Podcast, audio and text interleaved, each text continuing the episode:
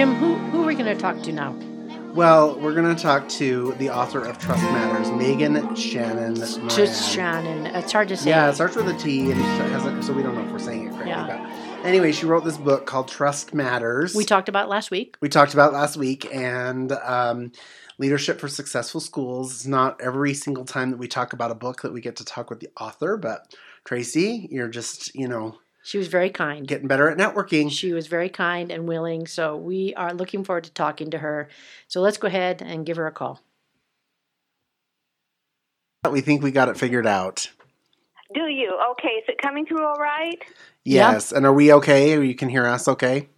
Yes, I can. Okay, yes, I good. can. Sometimes it's user error. I just have to confess. right and it, tracy is a, a is you know all sorts of roles she's also our technical director and sometimes is Just spread a little too thin One little cord not plugged into the right spot, and it was my fault. But we've got it working out, and we are so excited to talk to you. Well, I'm delighted for this opportunity, so I'm so grateful for you reaching out to me. And we want to let you know that we actually finished talking uh, about your book just together, he and I, uh, Jim and I, because we're both, you know, uh, building level leaders, and uh, we both saw ourselves in um, in your book in many different ways, and uh, so. We have that background. We're going to have that podcast before this one gets aired, but we wanted to let you know that we sort of had our own perceptions on that, and there could have been lots of errors in that uh, Right, podcast. misunderstandings. misunderstandings. But we really wanted to kind of jump into it because we're so excited about the book uh, and the work, and um, just wanted to thank you again for putting it together out there because trust is such an important component of effective schools. It is it is critically important. Well, I I'm going to be fascinated to listen to that episode of the podcast because I, I, you know, of course, I'm always curious about how does this live out in the real world. Yeah, yeah. how does it resonate? I've tried very hard to write it so that all three principals could be uh, would resonate with people, and people could see, oh yeah, I think I've made that kind of a mistake too, or. Um, I, you know, so I love people. I'm friendly, but I don't want to be Fred. right so now these three principals we did wonder this like is it a composite of people that you've met over time to try to create these three scenarios or were they actual people Um, they were um, actual principals, except one of them was a composite, more of a composite um, than the others, just because of the information I got from the teachers I interviewed in that school. But so, okay um, but they were built from, and I have to say, I I wasn't smart enough. I didn't go out seeking, you know, uh, somebody who was high task, low relationship, somebody was high relationship, low task, or somebody was balanced. What I did, the structure of my study was to, to find in after I'd given surveys to 55 schools in this urban school district, to pick out two high trust and two low trust schools to do a qualitative follow up, and um, and then got into that, and that's where it invented. I, I just true confessions. I didn't interview the principals themselves oh because I had intended to, but the um, in the low trust schools, it was made very clear to me that that would put the teachers at risk. That they were very uncomfortable with that. oh interesting Yeah, yeah. so what So they are sort of my construction from people who were close to them in their school. sure. I see. So, what brought you to um, the topic of trust? Well, um, that was a, a, sort of a funny story, I guess. It's what brought me to graduate school in a way. Um, the I had started my career in a very unconventional way. I well, I already always knew I wanted to be a teacher, and um, so took every opportunity to try to develop those skills. And the uh, and so when I saw that at Northwestern University they had a teacher preparation program for undergraduates that was kind of on an apprenticeship model, very progressive at the time, and then something that we are rediscovering and reinventing now. Um, so I, I jumped on that, and uh, and so I was prepared in progressive teaching methods in a very progressive way. And I'm just one year out of my undergraduate. I ended up starting a school with three other friends mm. in a low income community of Chicago. Mm. Yeah. So that, that was an audacious thing. You know, I now I can look back and say, well, that was absurd. Like anybody who knew anything wouldn't have even tried to do that. You know, it just doesn't make any sense at all. Um, but I mean, because this was, you know, there were not charter schools, there was not really funding, so we were just doing this right. on largely on hand-me-downs from the North Shore schools in the North Shore of Chicago. Hmm. Wow! And yeah, and um, and then donations, small donations, twenty-five and fifty dollar um, donations from lots and lots of people. Yeah. Well, you so know what? Was, That's how me. change gets made, right? I mean, you boldly go into land that hasn't been traveled before. Yes, and part of my motivation was because as excited as I was learning all of these progressive teaching methods, you know, teaching math with manipulatives and beginning reading with what then we called language experience stories. Um, you know, I just was so on fire about all of those things. But it struck me that it seemed like it was all middle income white kids who mm. were benefiting from these kinds mm-hmm. of methods. Mm-hmm. And I thought, has anybody tried this with low income kids in urban environments? Mm-hmm. Like maybe it's going to be a good thing for them too. And right. and shouldn't we at least try? Right. Right. So here you are leading uh, a, a, brand new school that you've opened. And then it brings you to this place where you're actually investigating trust. Did you ever find yourself in that new school setting where you were like, oh, people don't trust me, or I got this all figured out, and why isn't everybody doing it? I'm curious. How did that next step then evolve for you?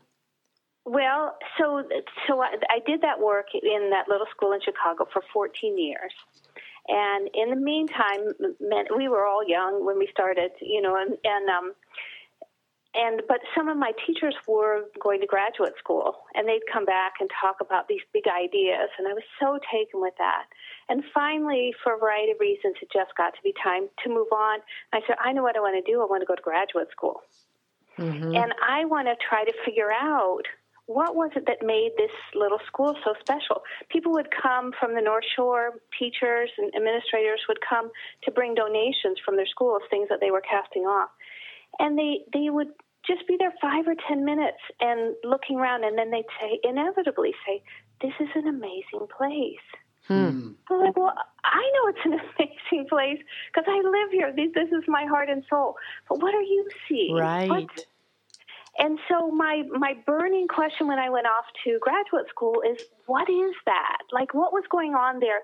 And then how can we learn more about it and how so that we can it can spread so that more kids can than just the you know few little kids that we had in our school could benefit from that. So, so did you get from them any specifics where they could say, "Well, when I came in, three people greeted me," or I could really tell by the way people smiled all the time. I mean, did they give you any kind of evidence that would give you an idea what those characteristics were? Well, back in those days, I wasn't a scholar yet. I wasn't trained, um, so I was curious about that. But I went off to graduate school at Ohio State, and my very first um, term, I had a who was a new professor to Ohio State, Wayne Hoy, and we started he studied his book about school climate. I'm like, mm-hmm. oh, oh, that's what it is. Like how it feels when you walk in the door. That's how yeah. people could notice it. Yeah. And then I ended up working um, with Wayne and his wife Anita to do an in-depth study of teacher self-efficacy, and I was like, oh, oh, that's part of it too, mm-hmm. because that's why my teachers are showing up and doing this you know, really arduous work for nearly nothing, you know, mm-hmm. really very poorly paid to do it, and yet they stayed very, very motivated. And so it's like that's where the motivation is coming from. It's because they know they're making a difference. And I recognize in myself as a leader that I had realized how important that was, and that's something I reinforced and told them. Yeah. Every day. But then when it got time to do my dissertation study, I just had sort of a gut feeling and that's where a lot of people start with the interest and trust is more of a gut feeling. That's like there's something more here that we're not talking about and researchers are not exploring, and that's trust. And mm-hmm. I mm. think we need to know more about it. If we're going to have more schools that are um, just warm and welcoming and, and um, vibrant places for kids and adults to learn. Yeah. Then we're going to need to learn how to foster trust. Yeah, and, and I have a question then. We assumed in our last discussion that all of these schools were really underperforming initially when these principals came in we fred and gloria and brenda. And and was that true? Were they at least initially all about the same levels? Did you seek out similar schools or were they different in some ways?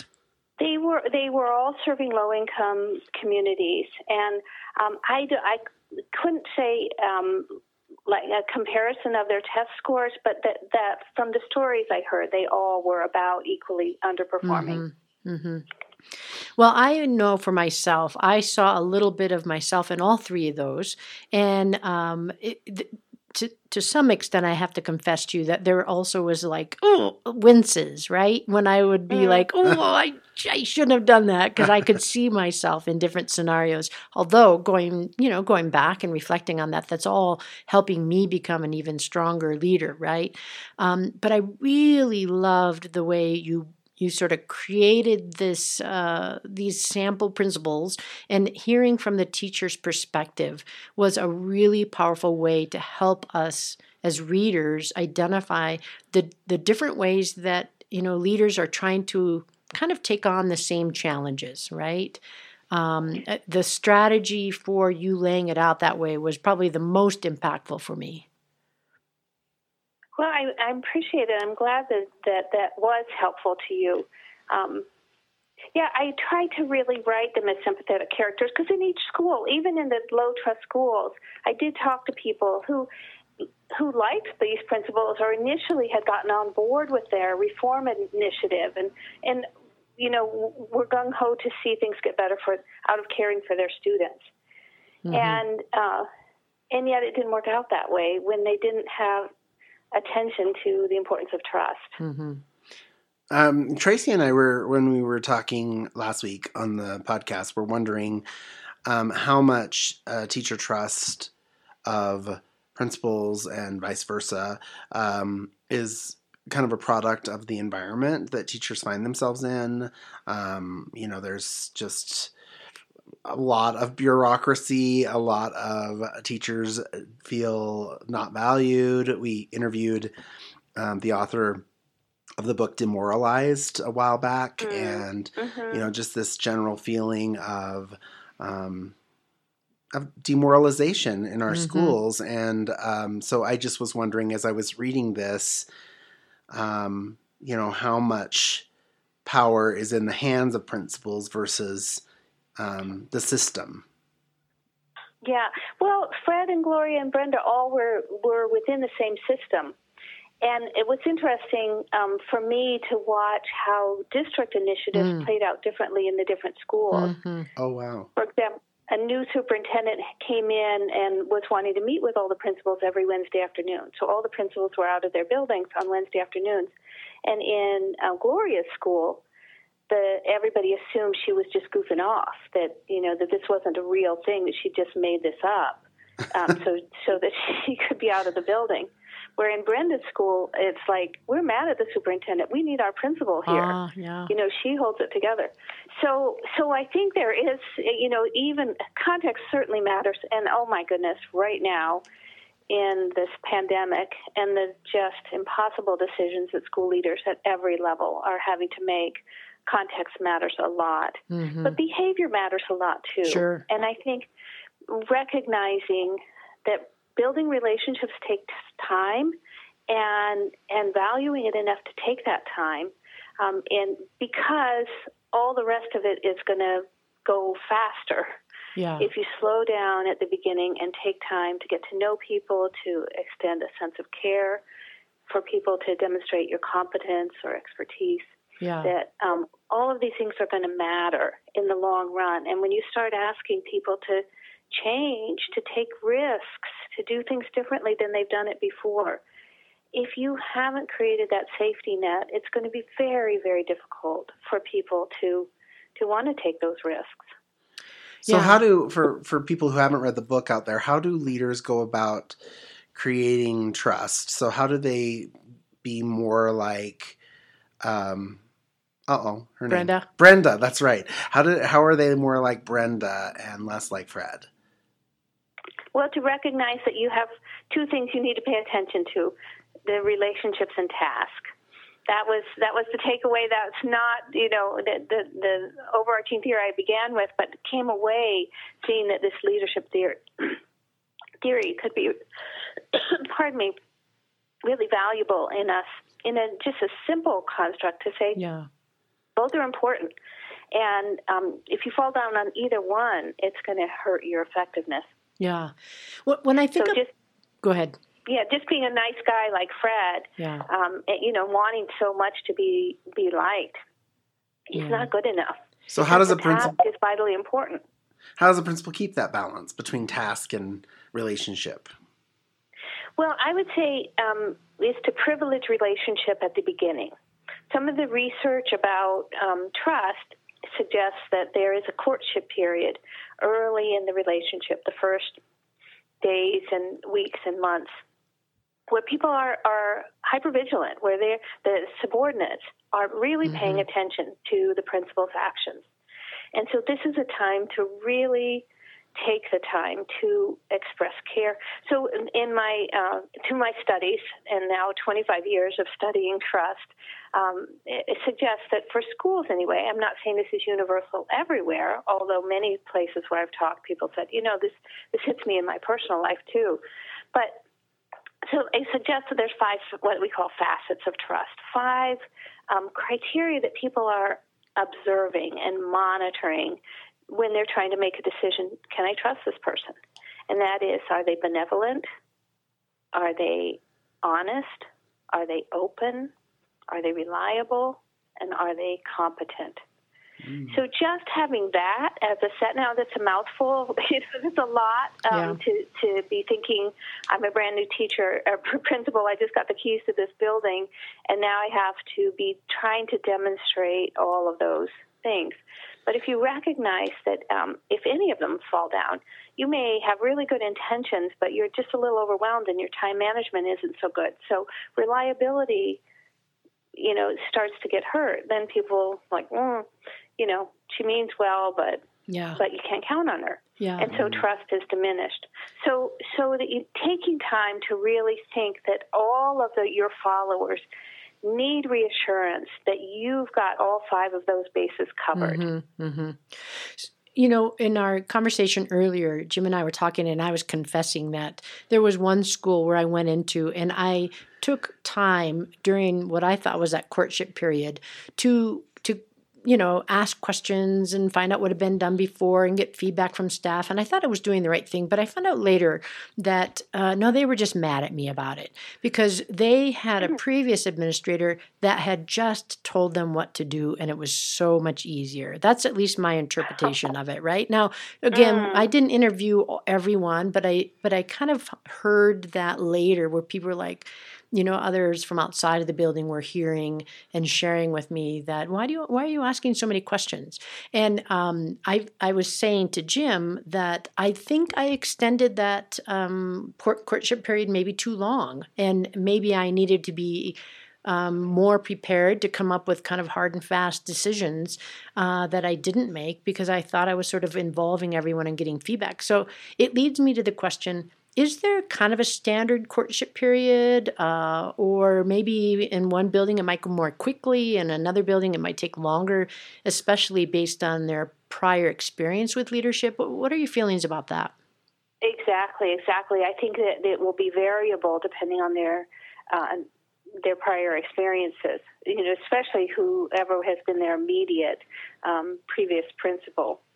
That you, and, and it's an area what I'd like to study is you know what are the most how is it different to Mhm. come into a building following a well loved yeah and trusted principal. How you know how's it different to come in and follow Brenda versus come in and follow Gloria yeah or to Right. follow Fred.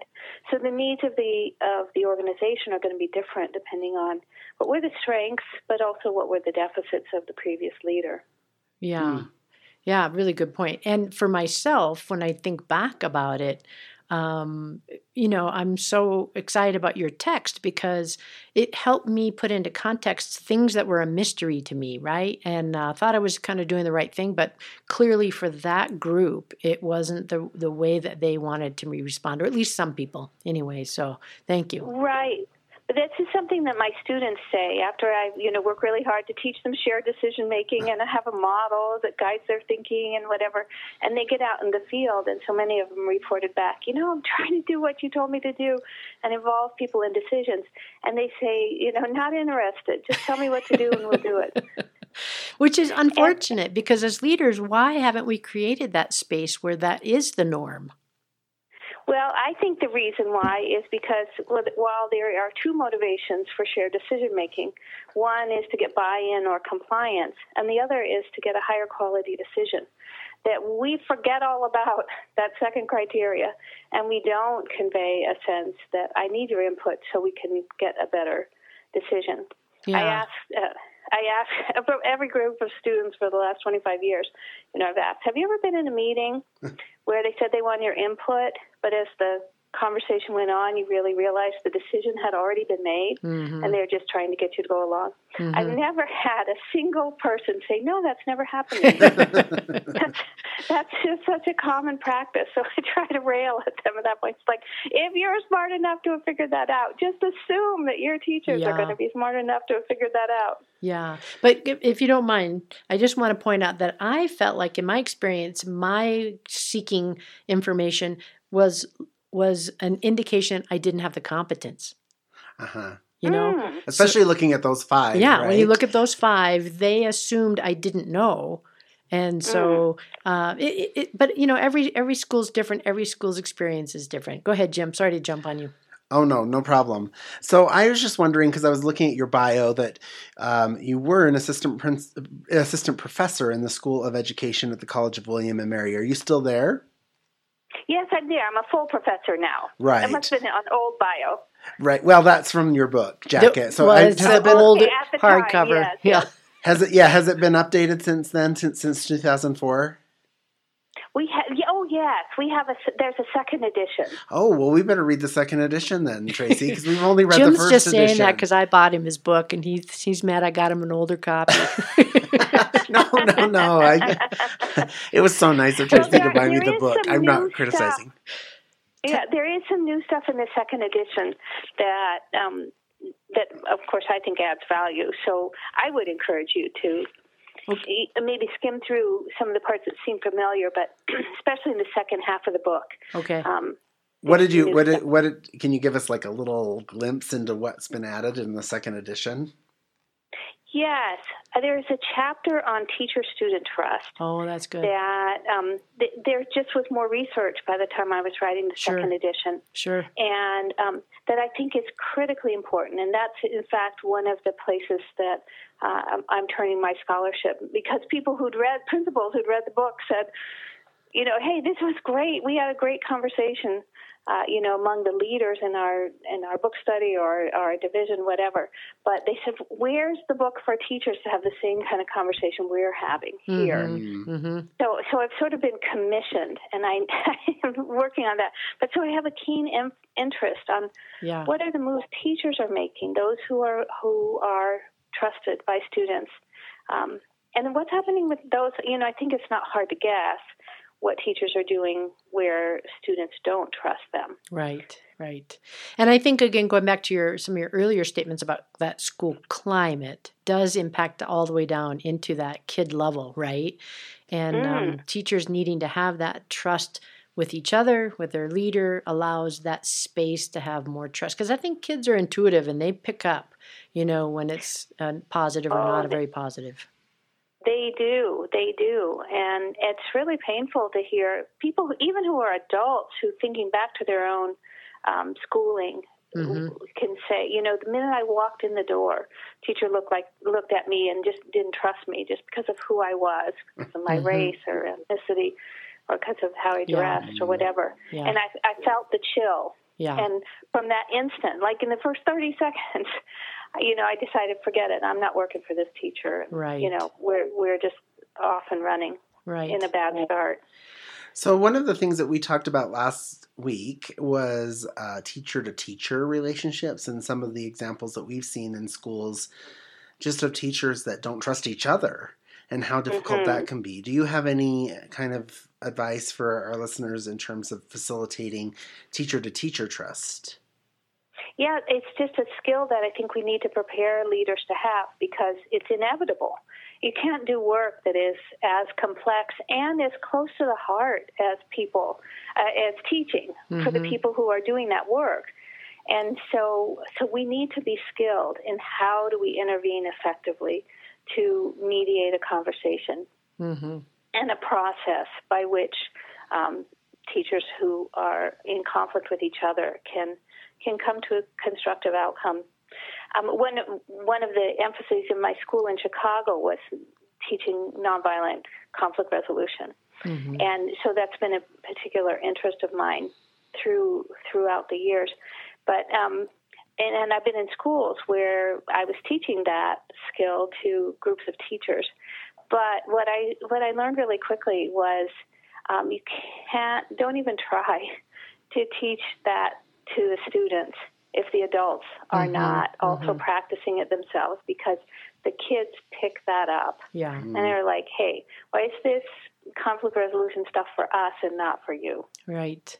You know, um, as you described that and talking about the work with teachers and teacher teams, you know, and I'm thinking back again about the buildings that I've been a leader in, it, it makes me feel like I'm kind of doing that that egg walk where you have an egg on a spoon and you're trying to make sure the egg doesn't fall off, right? And I feel like, oh, that balance between the task and the relationship is constantly shifting. And even within yeah. the teacher teams, and you have like a new member that joins a team, or maybe one teacher leaves one grade team and goes to a different um, team, that it, it is constantly in flux. And, and I'm sure. checking in if you, if that's your been your experience or if people have shared some of the same feelings. Yes. Yes, it is, and it. I mean, even in the course of a day, in the course of an hour, you, you know, you're mm. you're going back and forth. Good point. but but recognizing both are, are essential. Both are, are vitally important. Yeah. Um, if you don't mind, I, I want to put in my request for your next book. Oh, tell me. I would love, now I'm working actually at the state level in the State Department of Education, and I am starting the process of helping schools in improvement, and I'm recognizing that important role of the principal supervisor, right? Mm, and in listening yeah. to these stories that we have with Fred and Gloria and Brenda, th- there is a role there also. So the book I'm looking for is how our principal supervisors can influence and help impact positively that trust building. Um, wondering if you know more about that or have anything to say. How could that book we? Is, that book's already written. Oh. Good news for you. Tell me what it is. I don't know it. it it's called. I, I wrote it, and with my husband, it's called "Evoking Greatness: Coaching to Bring Out the Best in Educational Leaders." Oh. Okay, I'm writing it down. I didn't even know that. Wow. So, so what what do principal supervisors need to do? Um, well, we have a coaching model, and, and first is to establish that sense of connection. So, our coaching model it starts with listening for stories and inviting people to tell their stories, and then expressing empathy yeah. to get to a place of connection. We're then looking for this beautiful moment we call the golden sigh, where they feel heard, where you yeah. can see their shoulders drop, they may lean in, their head may bob a little bit. They're like saying, "Yeah, yeah, that's it." And so, then you know you've made that connection and can kind of move to a next level of work. Exactly. Mm-hmm. Then we move into um, what we call the strengths building turn, where we engage in the appreciative inquiry or a SOAR analysis, looking at strengths, opportunities, aspirations, and resources. Hmm. And then we go into design thinking what's what we're going to cook up a smart experiment, not a smart goal, mm-hmm. but an experiment. So that we're because the goal is to learn. Yeah. And not something that we can be that we can fail and get marked off. You know, you didn't make your goal this year. Yeah. Let, go out, try something new. Let's you know, let's plan it all out. Well, but if you go out and try something and it doesn't go the way we thought, there's still a rich experience to learn from. Well, thank you so much. And Wow. uh, Jim, Glad it's your. Jim's turn to buy the book. That's right. It's my, I owe you. Well, we always end with one question, and we would love it if you'd take time to answer. If you could travel back in a time machine and talk to your younger self, what advice would you give your younger self besides don't open up a school after you finish, you know, your undergrad? But you got so much out of that experience for real. I mean, it was a good I one. did. I did. I think that would not be my my advice. But uh, so I knew I was young and inexperienced. I think I I wish I had um, done more to partner with grown-ups, you know, real grown-ups who kn- who knew more about uh, sort of the big picture. We we certainly had those. We had North Shore principals on our board of director and, and directors, and um, people who I relied on. But uh, in the year since, I recognize that I could have built a stronger infrastructure of expertise around the work that we were doing. So it could have spread even further so that could have built on it and also so that maybe it would have lasted we it, after i left it, it, the school closed two years after i left and, and so it was a lack of having that Mm. infrastructure Mhm. it's not surprising small schools like that tend to close after the founder leaves Mhm. but um but I, w- I wish i'd found a way to beat those odds Yeah. Mm, yeah. Yeah. That's great. Um, I have really enjoyed this uh, conversation, and um, you know, we were wrong about a lot of things when we discussed it you know, a week ago, but that's why we wanted to talk to to the source, you know, and really get your We weren't take. that wrong. No, I mean we weren't, you know, totally off the mark, but but you've really um, added a lot to our understanding of your text, and I've really uh, really enjoyed it and appreciated it. Will you say your name for us, yes Ch- and Moran, Megan Tschannen. and Moran. Tschannen the first Moran? two letters of my last name are silent, so Oh. that they trick you up. it's a trick question right there. But you just get to hopscotch right over those first two and jump in at the ch. Tschannen. Tschannen? Okay, because we we said it at the beginning of the podcast uh, during the introduction, and I think we said it wrong. So I just wanted to make sure we cleared that up. and I'm very excited about Evoking Greatness. We're going to go get that. And thank you so much for taking time out of your busy schedule to be with us. We very, very much appreciate having a conversation. I very much enjoyed it. Thanks so much. Thank, thank you. you. Bye bye. Mm-hmm. Bye bye.